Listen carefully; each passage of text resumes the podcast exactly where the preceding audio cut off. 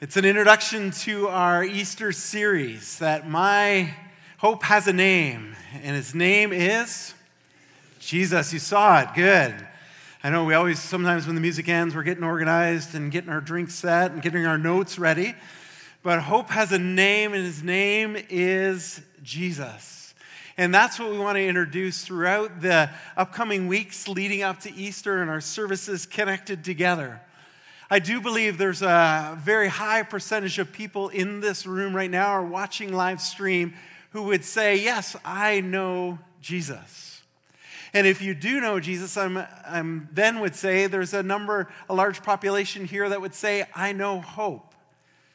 And you would respond and say, Because hope is connected with Jesus. Jesus brings hope. But let me ask this Are there people around you throughout your week? Maybe they work next to you. Maybe you interact with them regularly. Uh, maybe it's family members, and they don't have hope. There's people in your world around you, and you can see it. You can hear it in the words they express. You can just tell in the countenance of the weight that they look like they're carrying every week. And you say, oh, that person just needs hope. The question for you to ask is do they know Jesus? Do they know the source of hope? Because Jesus is the one who comes to bring hope. If we really know Jesus, then we can really know hope.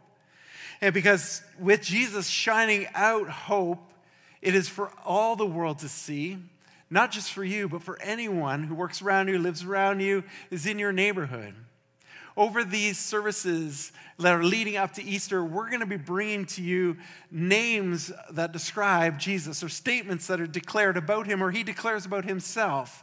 And in those statements, they will reveal why Jesus is the source of hope. Hope has a name.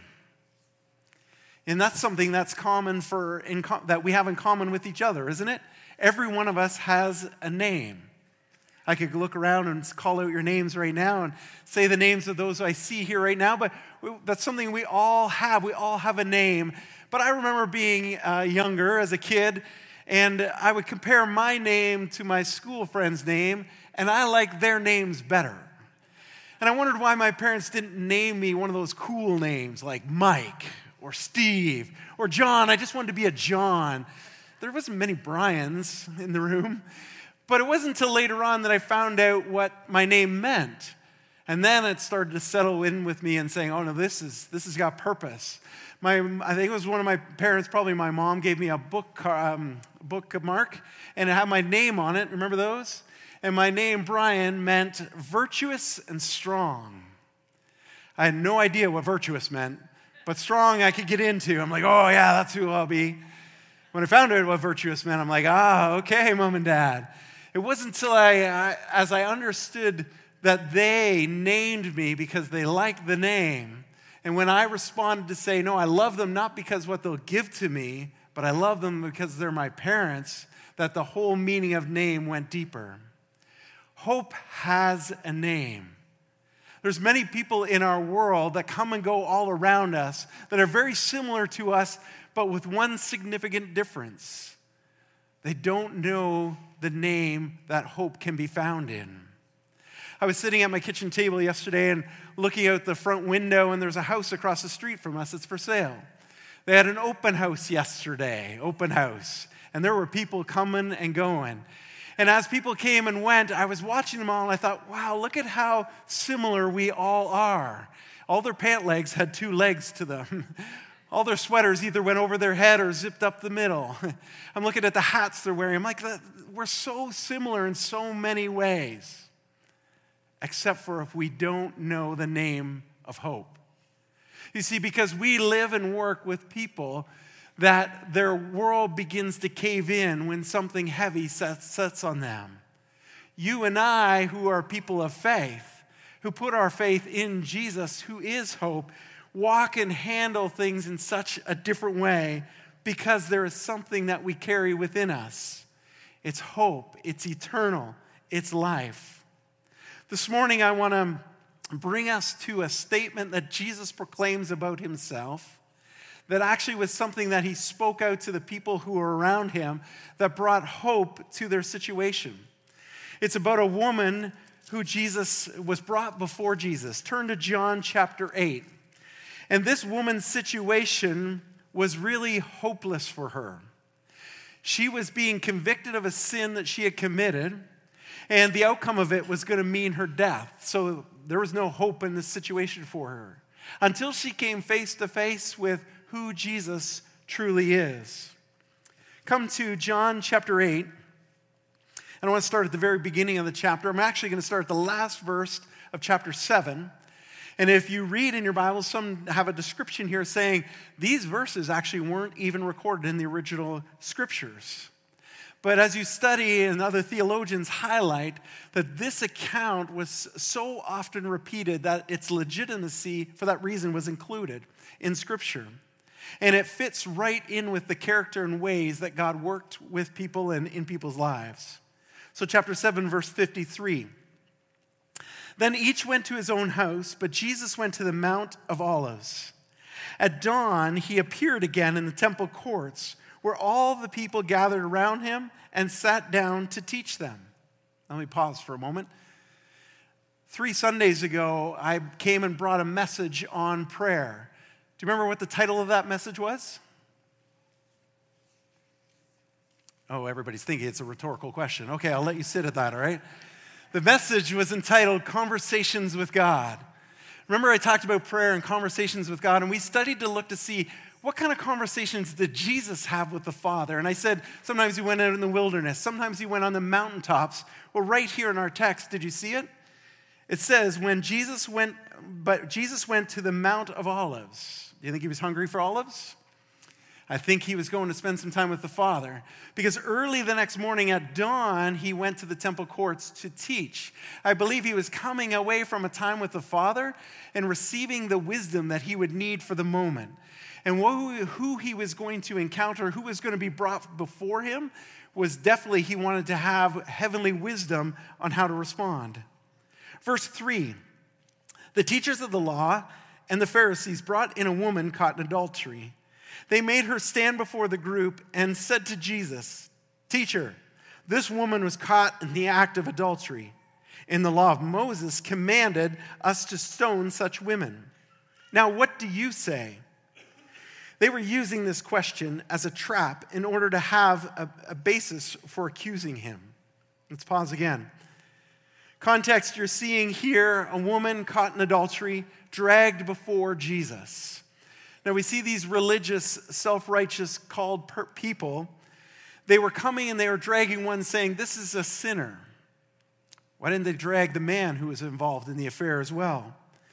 You can see that they had a bit of a scheme, a plan. They were up to something. John reveals that it, this was a trap. They were going to try and trap Jesus, and they thought, let's see if we can kill two birds with one affair. Let's see if we can take out the woman who committed a sin, and let's see if we can trap Jesus, because if he doesn't agree with the law of Moses, then we've got him caught here and we can lynch him for sure. So that's some of the conniving that is happening in the context of what we see unfolding. Let's read on. But Jesus went down, uh, bent down, and started to write on the ground with his finger. When they kept questioning him, he straightened up and he said to them, if any one of you is without sin, let him be the first to throw a stone at her. Again, he stooped down and wrote on the ground.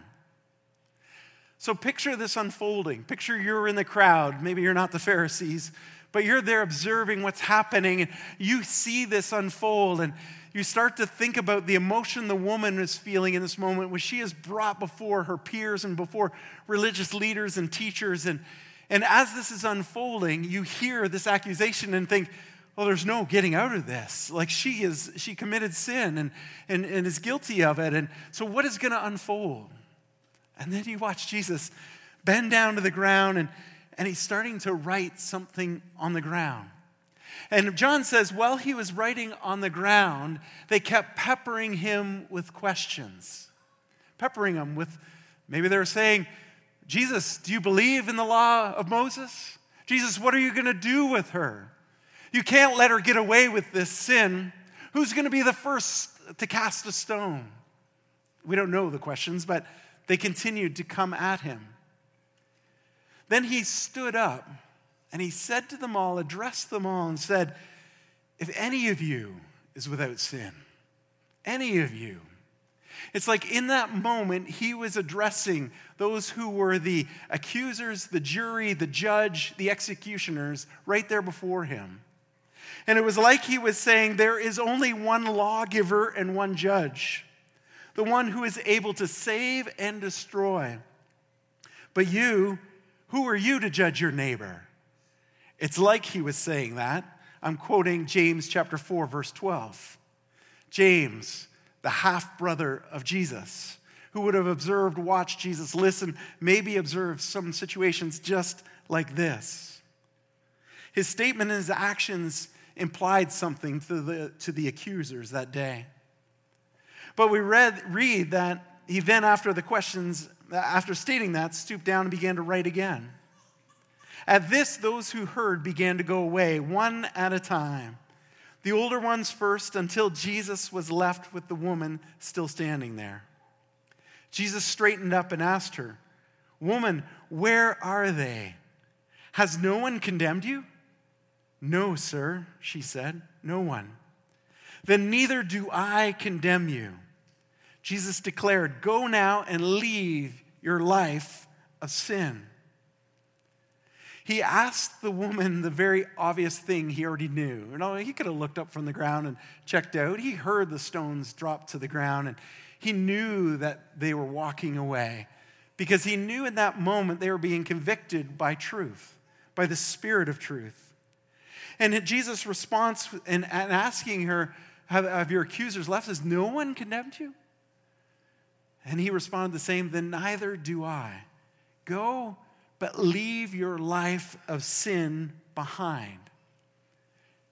Go one more verse to verse 12. When Jesus spoke again to the people, he said this about himself I am the light of the world. Whoever follows me will never walk in darkness, but will have the light of life.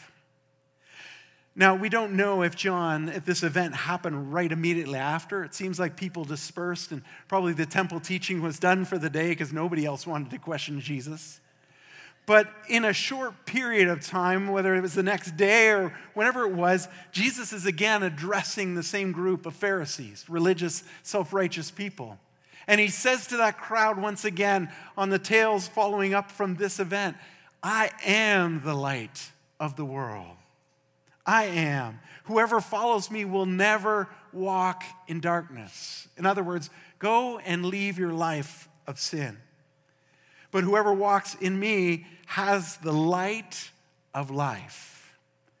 I'm here to bring you this statement, this word about Jesus, that Jesus is the light of the world. And as he shines in this world, he brings hope to every one of us. And that's why we want to come and say, Hope has a name. His name is Jesus, who is the light of the world. This woman's sins were brought before everyone, and the light was shone on them, but she stayed humble in that moment. She wasn't there to say, No, no, I didn't do this. They're all liars. She wasn't blaming back. She knew she was convicted of sin. But in that moment, she received from the light of life the forgiveness of her sin. In that moment, her accusers also had the light shone on them. The light was shone on their motives, their judgment against her, their attempt to invoke the wrath of God on her and on Jesus who in all his claimings. But in that moment, the light exposed what was false. And those who had who were false had to scatter and flee from the light.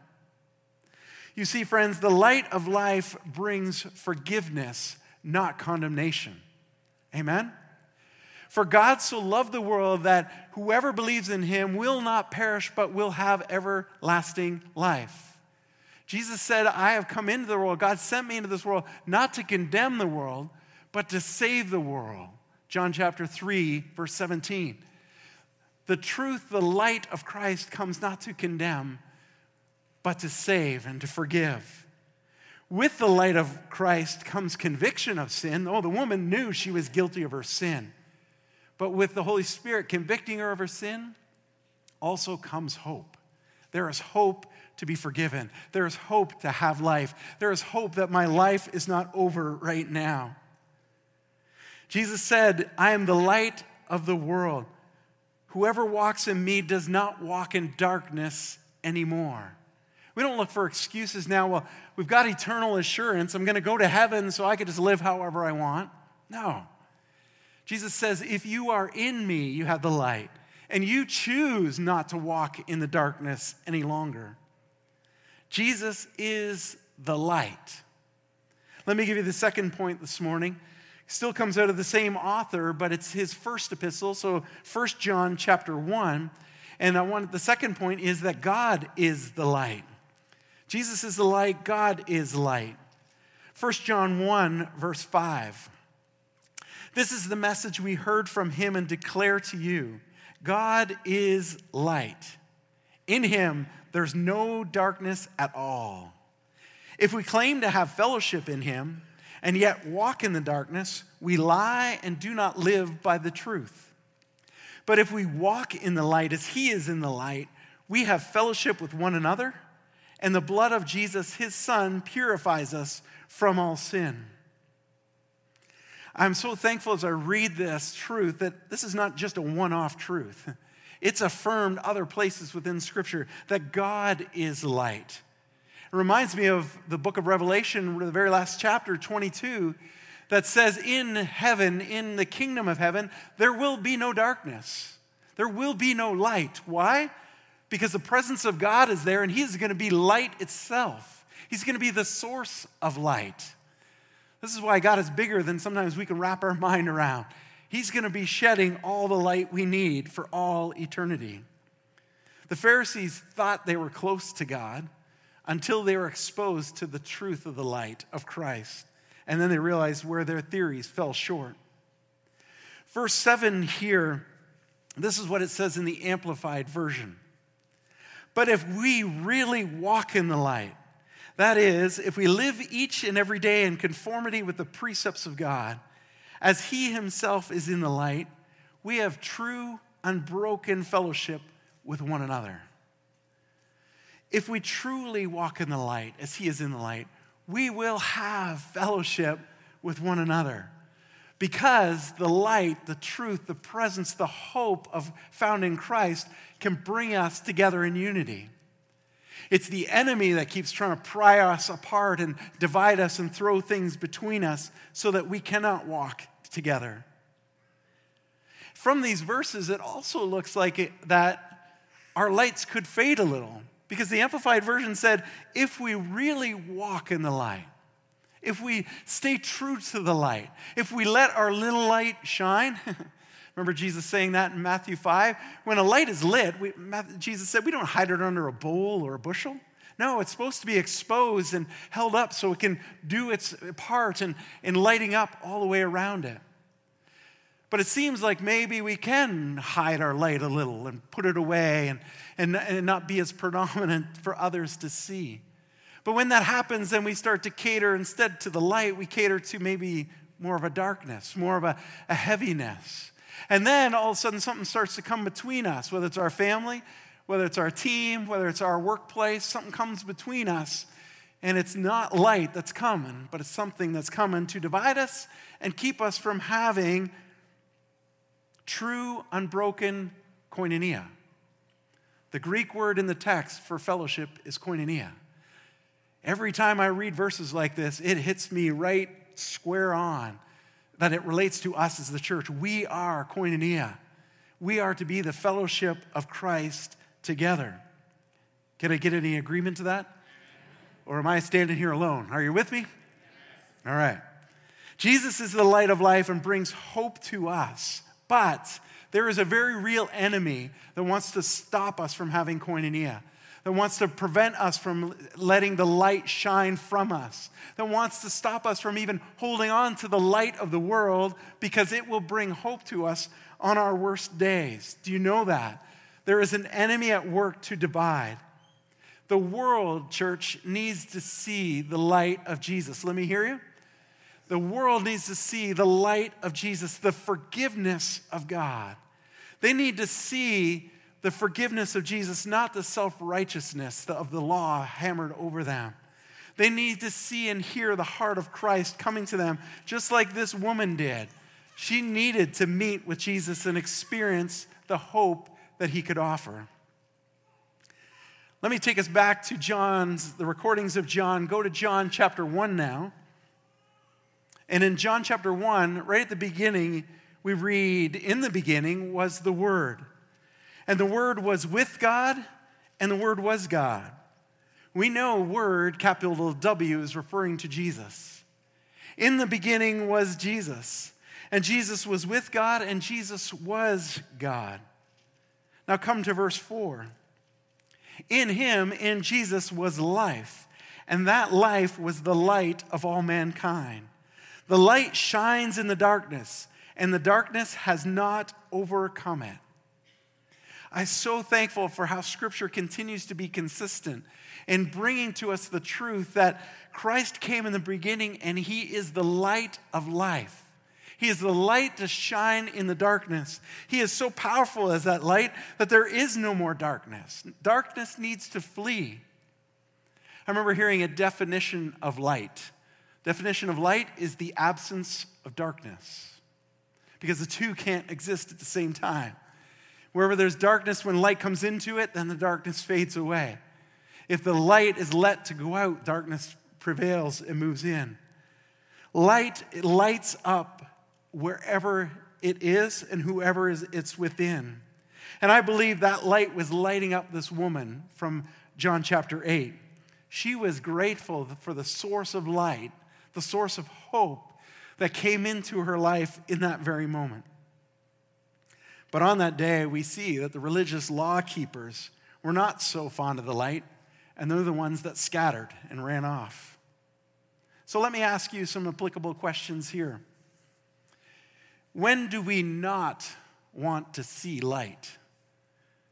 When is it that we don't want to see light? If there's any teenagers in the room, you'd say uh, Monday to Friday, anytime before 9 a.m.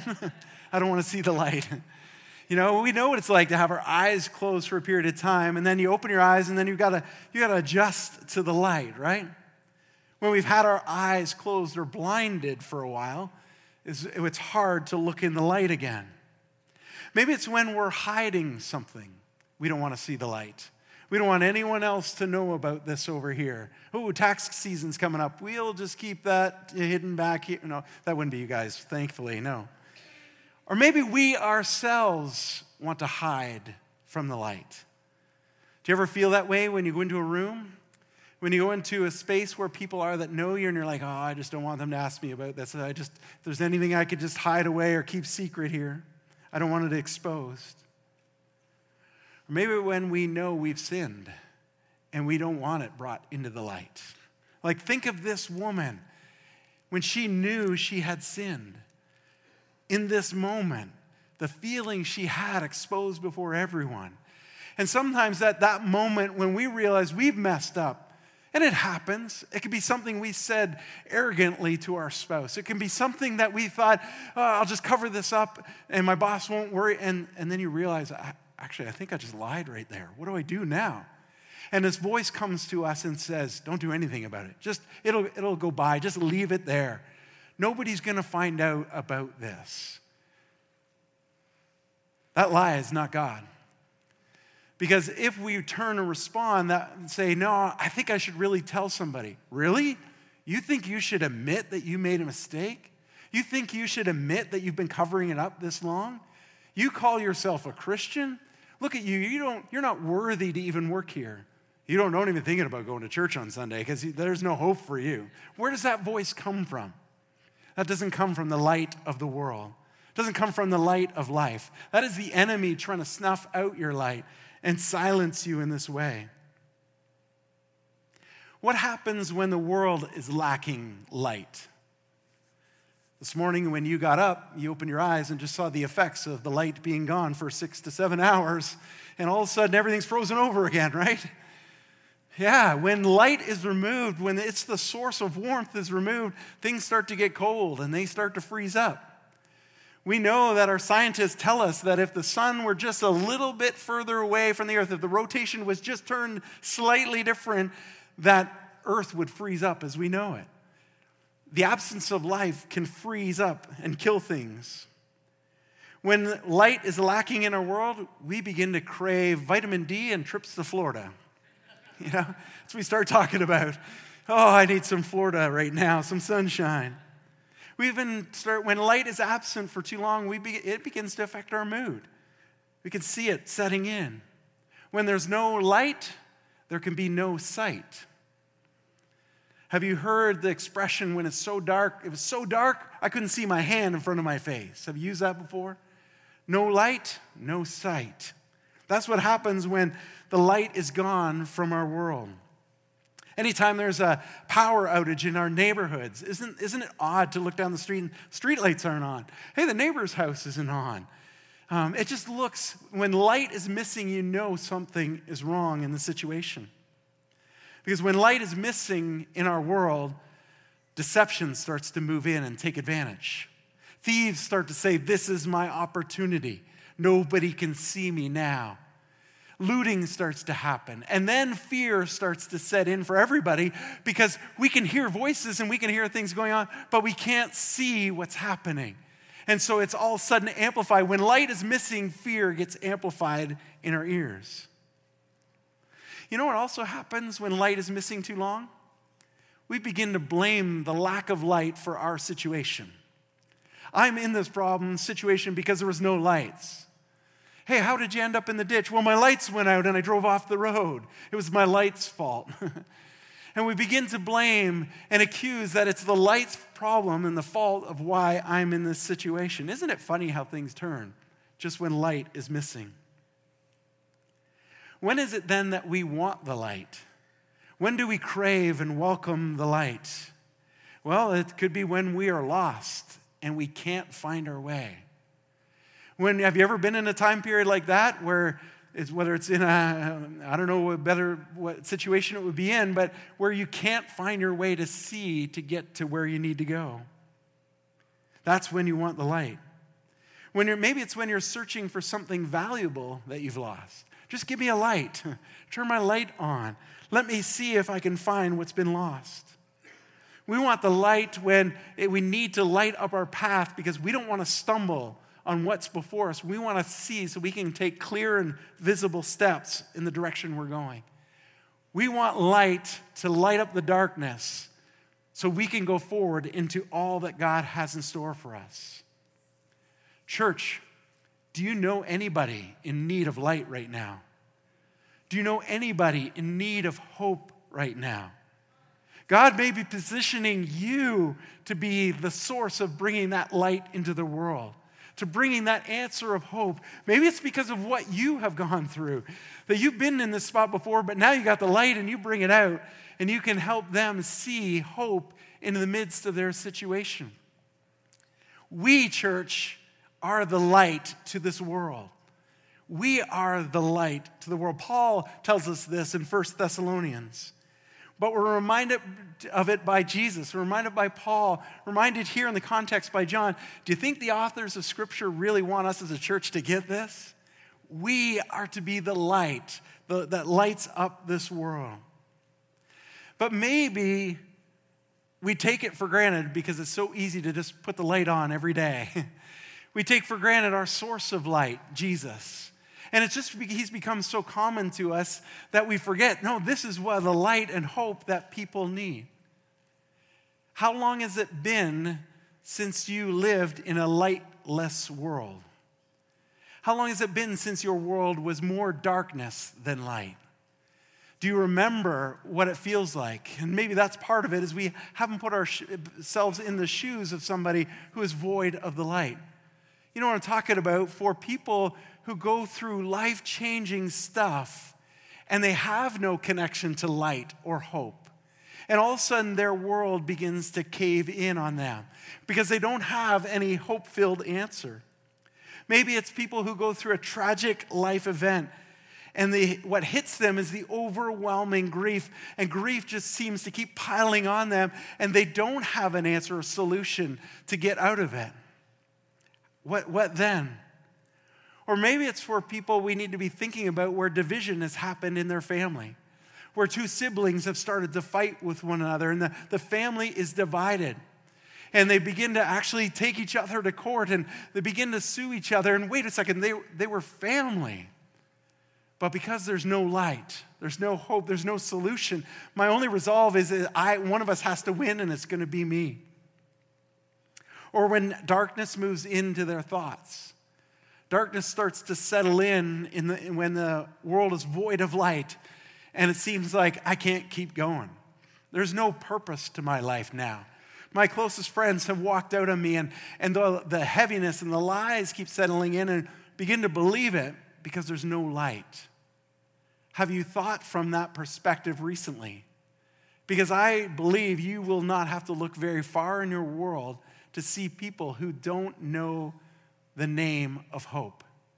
They don't know that hope can be found in Jesus. Let me give you Paul's words here 1 Thessalonians 5. But you, brothers and sisters, are not in darkness you are not in darkness. You are the children of light, the children of the day, 1 Thessalonians 5 5. Take a hold of these verses. Remind yourself, because there is an enemy He's going to tell you you're in the dark. I'm going to knock your lights out. you can say, No, no, I'm a child of the light. I'm a child of God's. Let me read out to you as we finish this message, Matthew chapter 5, Jesus' words. And again, I'm reading them in the Amplified so you can hear the emotion and the heart behind this. This is what Jesus says about you, church. You are the light of Christ to the world, a town built on a hill that cannot be hidden. Neither do people light a lamp and put it under a bowl. Instead, they put it on a stand and it gives light to everyone in the house. In the same way, let your light shine before others so they may see your good deeds and your moral excellence, and then they will recognize and honor and glorify your Father who is in heaven. You are to be a light to this world because you have the light of Christ shining in you. Does that excite you? Or does that cause you to back away in fear? Let me ask again Does that excite you? Oh, good. If it causes you to back away in fear, it's time for you to come to the source of light again, to come close to Jesus and say, Lord, I, wanna, I don't want to just know about you. I want to live with you. I want to walk life with you every day. Church, I encourage you to let the light shine into you. Let the life of Christ light you up. I used to get intimidated by the thought of going and sharing my faith with others because I thought it was about what I did and what I had to say. What I realized is if the more I hang out with Jesus, the more he's going to rub off on me. And then I just show up and people say, Why are you glowing so much? Why are you smiling? How can you have hope in a time like this? Well, let me tell you, because I have a source that gives me light to see my way. Church, that is you and I. We are filled with the light of Christ and we're called to shine it out. When we do, then people are going to correlate the light we have with the eternal hope that we carry. And then they're going to ask you, Tell me about your hope. Tell me the name and the source for your hope. And you're going to say, I know the name of hope. It's Jesus. Would you stand? Hmm. Yes, Lord. Let's talk to him. Just quiet your heart stand before Him in this way to say, Lord, yeah, let your message sink into my life right now. Speak, God, to me. Mm, speak, Lord. Yes, Father. Father God, we believe that you are the way maker because you can shed light on our way. God, we believe that you are the miracle worker because with you all things are possible. Father, we are so thankful that you are a promise keeper. You keep all your promises. And we want to see them all come to fruition, manifest, experienced in our lives. Hmm. We believe, God, you turn darkness into light. You bring light to the darkness. That's what we believe, Father.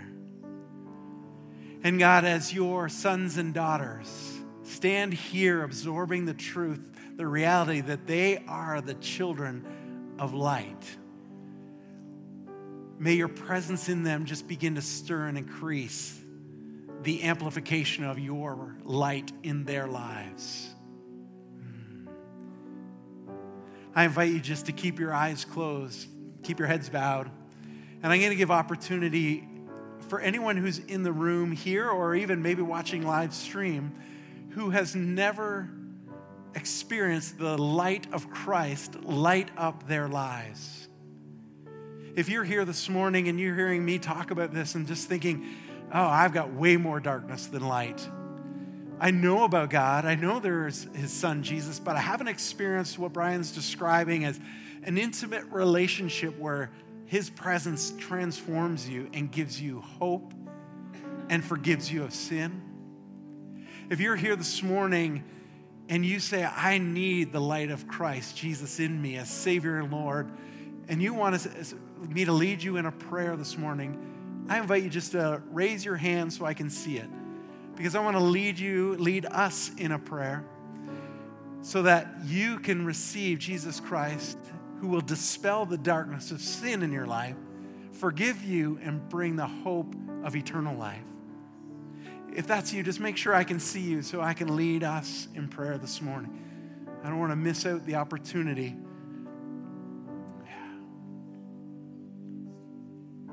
Just one more moment. Just make sure I see you if you want me to lead you in this prayer.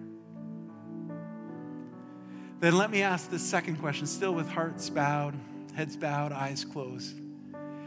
If you realize in the midst of this message this morning that your light has faded, whether you've let somebody else put a bowl over it, or maybe you've let it be snuffed out in some way because of your habits, your activities, you've strayed away from God in some way that you just feel like your life is void of light. You maybe had it at one time, but you recognize this morning, I want light back. I want life back. I want hope of Jesus in me. And you want to renew your walk with Christ this morning. I invite you to do the same thing. Just raise your hand and look at me so I can lead us to pray this morning. If that's you, I just want to make sure nobody's going out here stone cold simply because they didn't have an opportunity to say yes to Jesus. Yeah, I see that hand back there. Yes, I see that hand there. Don't go out of here void of light when you can walk out of here filled with the hope of Jesus Christ. Yes, yes, yes. Mm. Heavenly Father, you as the eternal source of life and hope, joy, we come to you today, and God, we recognize that Jesus is the light of the life that we want. For the hands that have gone up this morning saying, I'm cold and I need the warmth and love of the Father again. God, I ask you to meet them right where they are. Come, Holy Spirit, and begin to stir your presence, your forgiveness of sin in their lives. They are forgiven through Jesus Christ. And as they reach out in faith and say, Jesus is my Lord, Father, may they experience your Holy Spirit right now speaking to them, bringing forgiveness, bringing hope, cutting off the lies, dispelling the darkness. God, I ask that you would bring, mm, that you would come in your intimate, special way as a loving Father, a forgiving Savior, and a present Spirit.